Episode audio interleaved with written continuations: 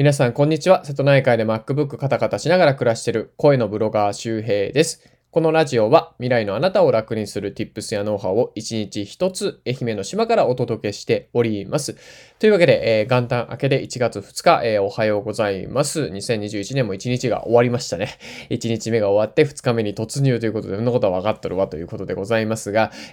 まあね、年末年始でこういろいろね、バタバタしてる人もいればまったりできてる人もまあいろいろあるのかなと思いますが、僕は、比較的まったり、しております。おかげさまでね、まあまったりしながらも12月めちゃくちゃ働いたってわけじゃなかったんですけど、月100万円をね、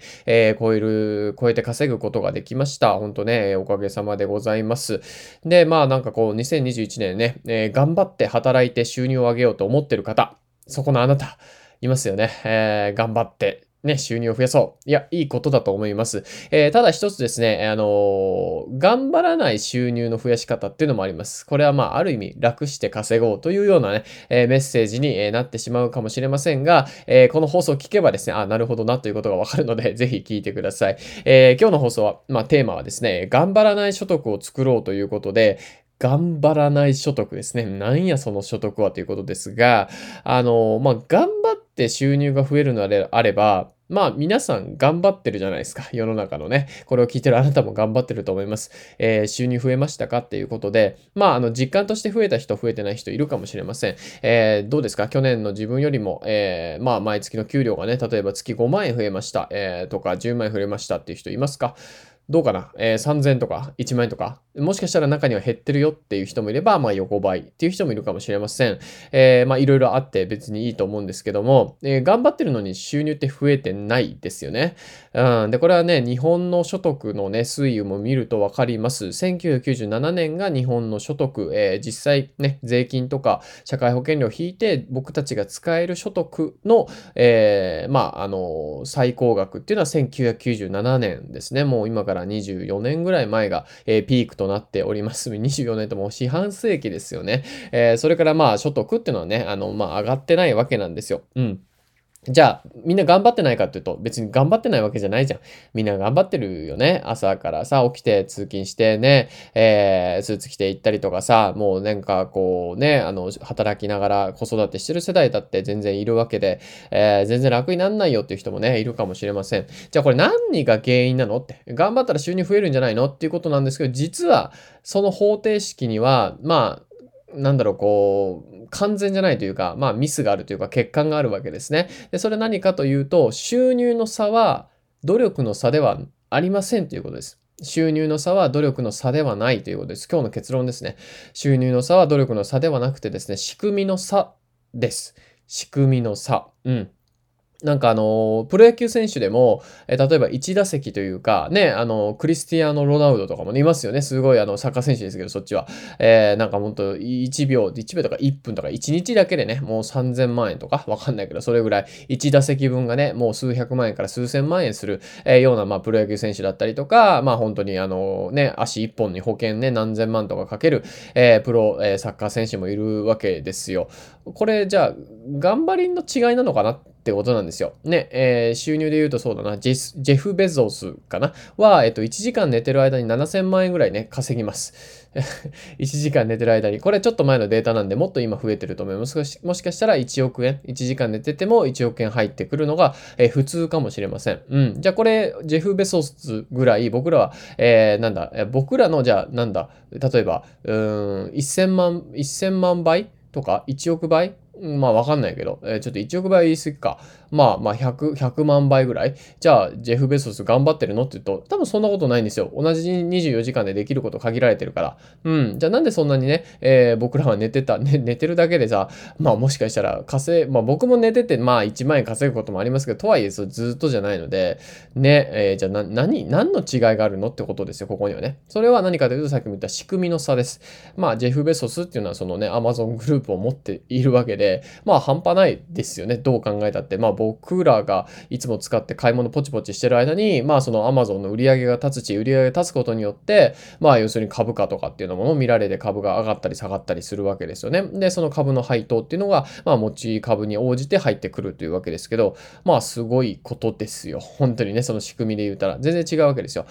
まあ僕が例えばコーヒー屋さんを出して1店舗出すのと、セブンイレブンがね、世界に大体76000店舗ぐらいあると言われていますけど、76000店舗分違うわけですよね。76000倍流通網が違うと言ってもいいかもしれません。もっと違うと思うけどね、現実は。だから僕はコーヒーいくら売っても、セブンイレブンより美味しいコーヒーは作れると思うんですよ。頑張ったら。でも、セブンイレブンのコーヒーより美味しくものは作れても、セブンイレブンのコーヒー以上に売り上げを上げることは僕は不可能です。不可能って言っちゃダメだけど、まあでも、まあほぼほぼ無理ですよね。あの流通網に変わってはしないわけですから、ローソンでもファミマでも同じことです。マクドナルドでも一緒かもしれません。そう、仕組みの差なんですよ。頑張りとか質の差ってのはあんまないんですよね。仕組みがどれぐらい大きいか、流通網がどれぐらい大きいかって、まあビジネスの規模がどう違うかってことなんですよ。社長の収入が高くて、まあ、普通のサラリーマンの収入が低いのは、社長はその、ね、創業者であれば、その会社という仕組みを持ってる、仕組みのオーナーなんですよね。当たり前なんですよ。で、まあ、冷たい話に聞こえるかもしれないけども、働く僕らっていうのは、その仕組みの一部、まあ、よく歯車の一部だなんてことを言いますが、まあ、実際ビジネスから見てもそうなんですよね。うん。まあ、なので、これ、まあ、仕組みの差が収入の差になってるということです。はい。で、まあ、僕実際ですね、まあ、今日の話何かというと、まあ、頑張らない所得でございますよ。要するに、仕組みを作って稼ぐとですね、頑張らなくてもお金って入ってきます。大晦日元旦とですね、僕、まあ、頑張ってないんですけど、2万、3万ぐらい稼いでました。だから2日間で5万円ぐらいでしょ。で、先月も100万円ぐらい稼いだんですけど、このうちサブスクリプションの収入がだいたい30万円ぐらいぐらいを超えてます。なので3割ぐらいは本当に、まあ、僕はほっといてもってわけじゃダメなんですけど、まだボイシーのプレミアムとか更新しないといけないから、ほっといてもってわけじゃないんだけども、まあ、それぐらい入ってくるわけですよね。で、かつ、アフィリエイトでも30万円ぐらい稼いだんですけど、まあ、この内訳はですね、ボイシーのプレミアムで昨日放送してるので、まあ、もうちょっと気になる方、もうちょっと詳しく知りたい方は、プレミアム覗いてもらったらいいんですけど、僕のプロフィールページから入れます。で、まあ、それ置いといて、まあ、まあ、アフィリエイトも30万円ぐらいなんですけど、じゃあ、アフィリエイトって僕、じゃあ、手売りしたかったことなんですよ。30万円でね、1個1000円のものを、何百個、300個とか、3000個とか、手売りしたかっていうことなんですよ。手売りしてないんですね。ブログという仕組みがあり、ボイシーという仕組みがあり、ポッドキャストという仕組みがあり、ツイッターという仕組みがあり、そこから、まあ僕はツイートしたりとか音声を作ることもあるけども、あとは、僕はもう知らない間に、誰か聞いてくれたり、見てくれたり、読んでくれたりして、リンクをして買ってくれて、で、そのアフィリエイトが、収入になるということです。仕組みです。うん。だからやっぱ手売り、はね、してると、営業とかもそうかもしれませんが、やっぱ手売りしてる側からすると、それはですね、仕組みの一部になってしまってるわけですね。そうではなくて、自分の仕組みを作る。で、この自分の仕組みを作ることなんて、昔はできなかったわけですよ。ね、資本家に誰もがなれるわけじゃない。やっぱりもともと収入があるとか、そういうね、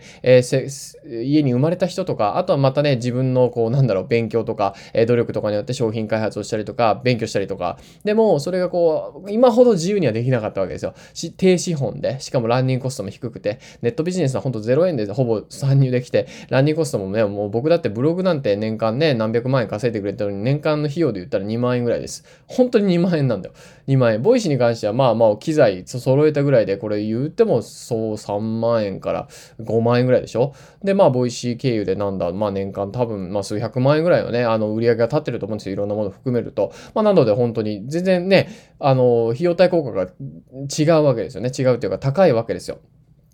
こういうふうに仕組みを作っていったりとかビジネスを構築していくとですね、どんどん楽に稼げるようになります。これは当たり前なんですよね。1年後の自分を楽にするラジオというまさにこの、テーマでございますが、そう、僕は、1年後の自分を楽にするために仕組みを作っていきました。で、仕組みの、作り方としてはですね、じゃあ何をやったらいいかっていうと、まあ僕はまあ SNS を、まずはね、やっていって、フォロワー1000人を目指す。まずここを、まず一つマイルストーンに置く。で、他にももちろんブログを始めたり、音声を始めたり、YouTube を始めたり、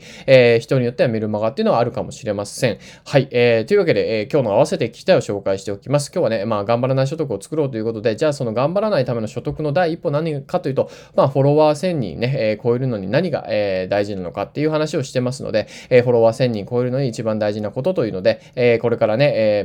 SNS を始める人はぜひ聞いてみてください。というわけで今日は、頑張らない所得を作ろうということで、